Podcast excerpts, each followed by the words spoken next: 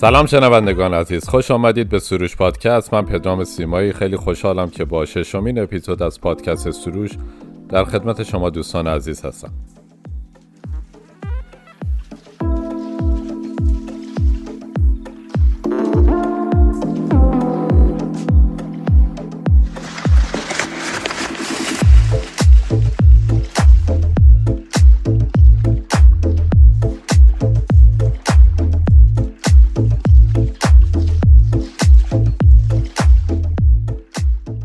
سروش پادکست رو می‌تونید در کلیه پلتفرم های مربوط به پادکست مانند Apple Podcast، Google Podcast و همچنین در کلیه شبکه های اجتماعی مانند اینستاگرام، یوتیوب، فیسبوک، SoundCloud و با افتخار از سایت تهران پادکست دنبال کنید.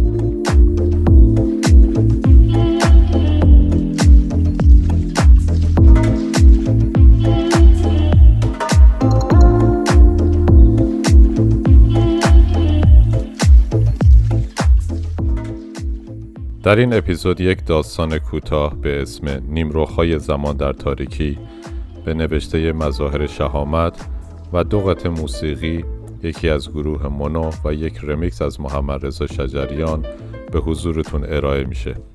امیدوارم که خوشتون بیاد و به دوستان خودتونم معرفی کنید. ممنونم.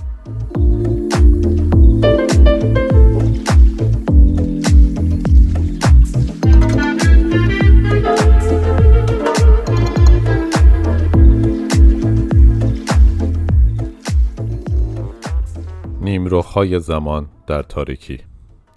نوشته مظاهر شهامت. سید حلیمه زن دوم عموی بابام از جای دیگری آمده و غریب است. قدی متوسط و چهره آرام دارد. با صورتی تقریبا گرد و گندمگون و بیش از هر اعضای دیگر صورتش لبان قلوهش به چشم می آید. قصه گوی ماهری است و به نظر می رسد همه قصه های جهان را بلد است.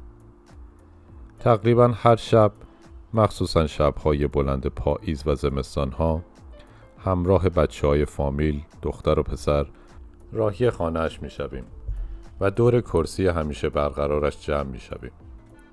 او فیتیل چراغ نفتیش در روی کرسی را کمی پایین می کشد و در این حال سیاهی شیشه دوده گرفته آن و سایه هایی که روی دیوارهای اتاق افتاده است برای من مشخص و ترسناکتر می شود. همه ساکت می شویم و چشم می دوزیم به قرار لبهای او. ثانیه ها سنگین می گذارد و من بیش از دیگران لحظات سخت انتظار را احساس می کنم. او بالاخره با مهربانی و اشتیاق قصه ای را آغاز می کند. با صدای آرام و لحنی نرم و بی تشویش به یک دست سخن می‌گوید. انواع قصه هست. بلند یا کوتاه تلخ و شیرین خوشحال کننده و ترسناک آشنا یا غریب و سخت. گاهی قصه ای در همان شب آغاز می شود و به آخر می رسد گاهی اما بعضی از آنها چند شب ادامه دارد و در آن صورت من باقی شب را نمی خوابم و از انتظار در خود می پیچم. دلم می خواهد ساعتهای آینده به سرعت بگذرند و وقت موعد شنیدن ادامش خیلی زود از راه برسد. سید حلیمه بیماری سر دارد. گاهی وسط قصه گویی بیمارش به او حمله می کند. بچه های دیگر می دانند که تا بهتر شدن حال او نباید آنجا منتظر بمانند. با سر و صدا از دور کرسی برخواسته و از چند پله گلی به طرف حیات سرازیر می شوند و بازه قایم باشک خود را شروع می کنند. آنها برخواهند گشت زمانی که حال سید حلیمه دوباره خوب خواهد شد. من اما جایی نمی روم. همانجا می مانم و چشم می دوزم به سید حلیمه. او نفس نفس می زند. همه پیکرش از تشنج می لرزد. یکوری روی متکا می افتد. چشمان تقریبا گود افتادش دروش و ترسناک از حدقه خارج شده است. کف سفیدی از دهانش بیرون زده و از میان لبهای گوشتیش روی هر چیز نزدیک فرو می ریزد. یا با صرفه های گاه و بیگاهش به هر طرف می پاشد. همه این صحنه ها را تماشا می کنم یا سایه ها را روی دیوار می بینم و فکر می کنم مرگ و مرگ سید حلیمه و من دقیقا چنین اتفاق می افتد یا اتفاق خواهد افتاد مخصوصا سایه افقی شده او و من که در کنار هم روی دیوار دیده می شود و با لرزش شعله چراغ نفتی کم یا پررنگ می شود این باور را برایم بیشتر به تصویر می کشد. به این ترتیب همه اشکال و اتفاقات در ذهن کودکانه من روایت مشخصی از مرگ و مردن است اما از آن نه می ترسم و نه نگران هستم. دلواپسی بسیار آزاردهندم. تنها از این است که نکند من بمیرم و باقی داستان را نشنوم. یا سید حلیمه بمیرد و داستانش نیمه کار رها بشود یا داستان بعدی ناگفته بماند. اما ته دلم آسودم. بالاخره حمله بیماری سید حلیمه رفت خواهد شد. او آرام خواهد شد. با گوشه چارقدش کف دور دهان و اشک چشمهایش را پاک خواهد کرد و باز هم گفتن قصه و قصه هایش را پی خواهد گرفت. این اطمینان از ادامه داستان هاست که مرا از احتمال قطعی مرگ و مرگ سید حلیمه نمی و در واقع تنها در فکر هیچ چیز جز داستان و شنیدن ادامه آن نیستم. بعدها به تدریج بزرگ خواهم شد. از سید حلیمه فاصله خواهم گرفت. جای او را به کتاب ها خواهم داد. اما هرگز آن مجالس قصه گویی پر از وحشت و لذت سید حلیمه را فراموش نخواهم کرد. حکایت عناصر و شخصیت های عجیب و بهتاور قصه های او از دیوان و فرشته ها گرفته تا زرنگی ها و هوشمندی های قهرمانان مخصوصا کچل ها و ناتوان ها و افراد فقیر و بیچیز که با شرایط روزگار داستان با آدم های بزرگ و مهمی تبدیل می شوند در یادم خواهد ماند.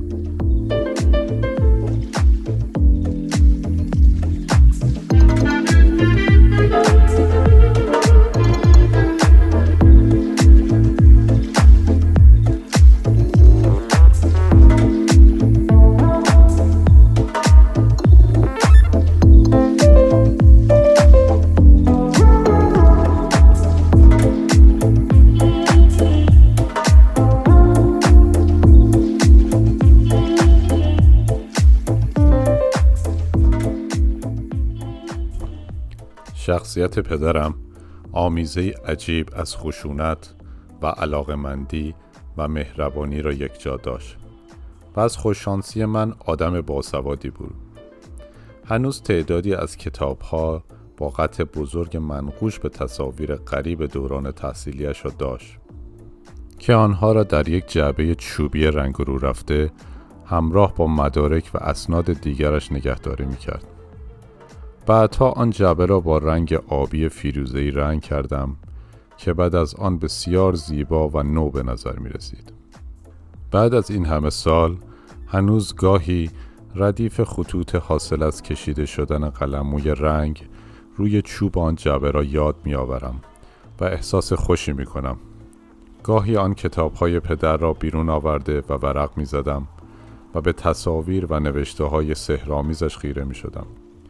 خیلی زود و قبل از آن که به مدرسه بروم خواندن و نوشتن را از پدر یاد گرفتم.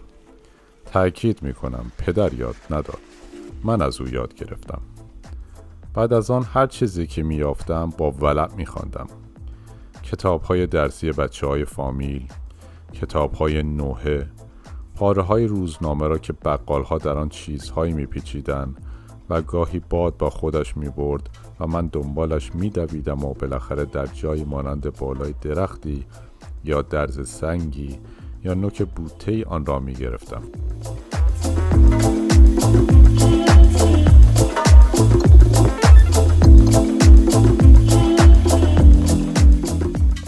و بالاخره به مدرسه رفتم و خیلی زود با معلم هایم و به خصوص شخصی به نام علی فوق آشنا شدم که ظاهرا همگی به خاطر مثلا هوش بالای من دوستم داشتند و هر جا به نظرشان کتاب مناسب و خوبی را پیدا می کردن به من می رساندن.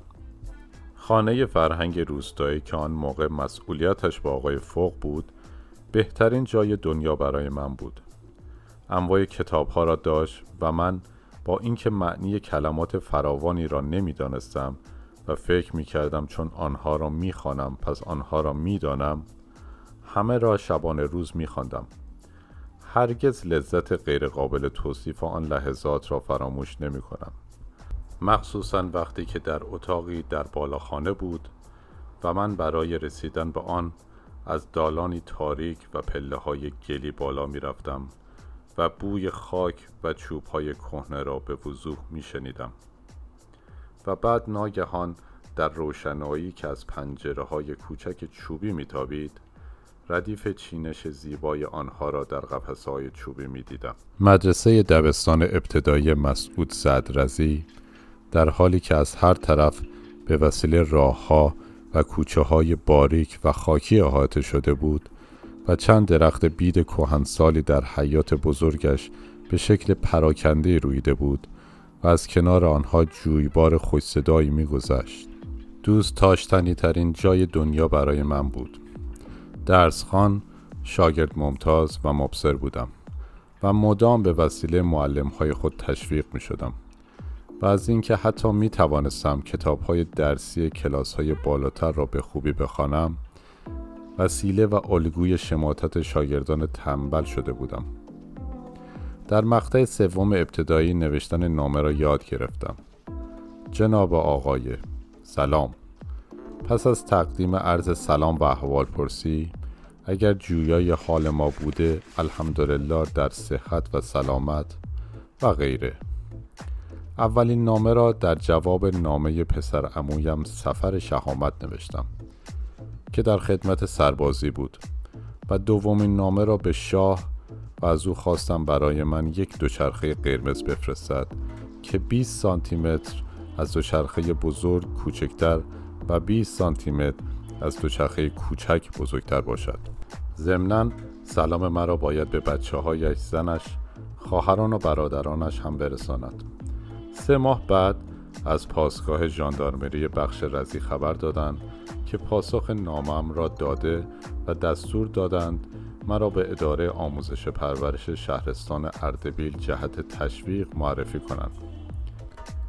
وقتی همراه معلمم فریده مقدم با اتوبوس لکنتهی به اردبیل برای رفتن به اداره آموزش پرورش می رفتم دستمال گردن پیشاهنگی یا دور گردنم بسته و با گیره طلایی رنگشان را صف کرده بودم. روز ابری و خنکی بود و درختها و کوهها با پیش رفتن ماشین به ما نزدیک شده و از کنارمان به سرعت گذشته و در عقب ما و ماشین ناپدید می شدن. بعدها انشاهای بهتری می نوشتم و در همه مناسبت های مدرسه بسته به موضوعی که درخواست شده بود نوشتای خود را در حضور جمع معلم ها و دانش آموزان می خواندم. و از صدای کف های آنها به وجه می آمدم. چیزهای دیگری هم می نوشتم که فکر می کردم داستان یا شعر هستند. آنها را برای معلم ها و علی فوق می خواندم. زمانی که چهارم ابتدایی می خواندم مثلا کتابی نوشتم به نام روستای من که یک دفتر صدبرگ بود با جلد پلاستیکی سرمه‌ای رنگ که از امکانات و مشکلات روستا حرف زده بودم. از درختان و میوه هایش محصولات کشاورزیش آداب و رسوم و جشن و سوگواری های مردمانش. وقت محرم نوحه میخواندم و روز آشورا نقش بازی می‌کردم. در ادامه خودم و دیگران مرا باور کردند. معلم ها و سپاهی های جدیدی آمده بودند. محمد سلیمی علی نصیریان نقاش و خوشنویس که با علاقه عجیبی به من نقاشی و خطاطی را یاد می‌داد و چند سال بعد به طرز دردناکی کشته شد. بهروز پورنگ رحیم ناصری حقیری و دیگران که همگی برای من حرفها و کتابهای جدیدی داشتند و بالاخره در دوره راهنمایی بعضی از نوشته من به شکل داستان یا شعر در مجله و نشریه و روزنامه ای چاپ شد. دیدن آنها مخصوصا دیدن شکل چاپی نامم عمیقترین احساس خوشبختی را به من بخشید.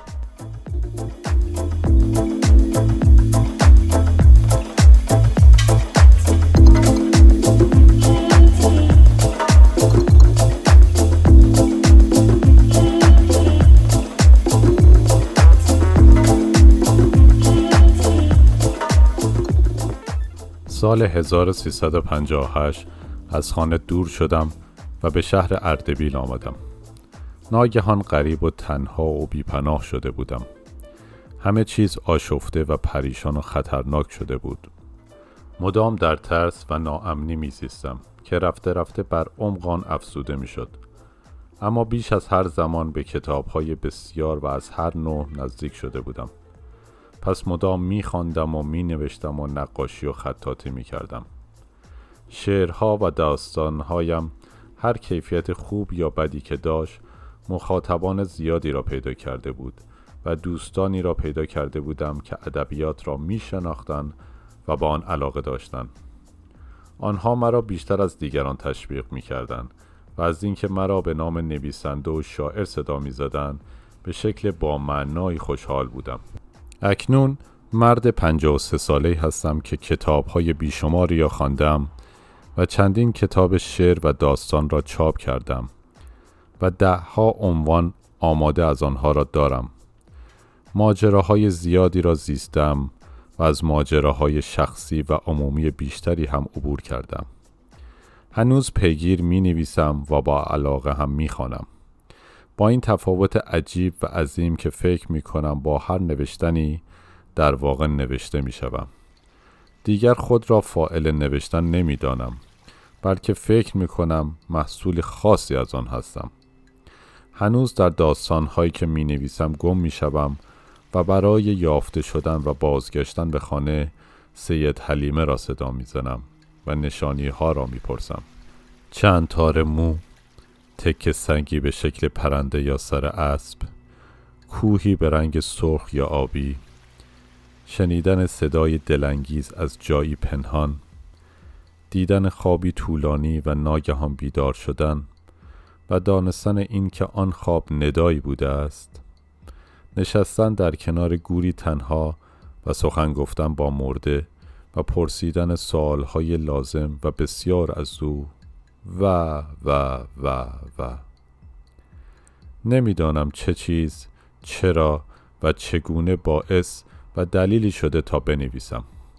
اما می‌دانم که باید می نوشتم و باید بنویسم. نوشتن چیزی نبوده و نیست که من آن را انتخاب می کردم یا نه تقدیری است که با آن گردن نهادم. همین. پایان.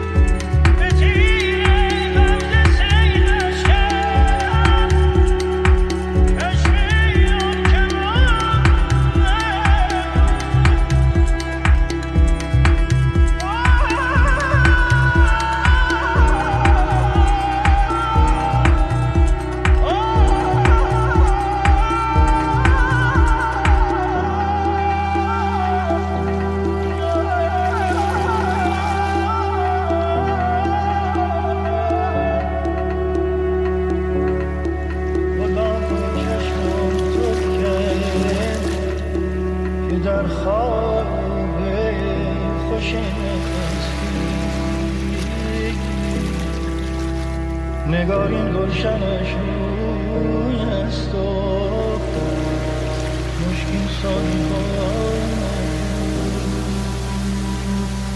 سال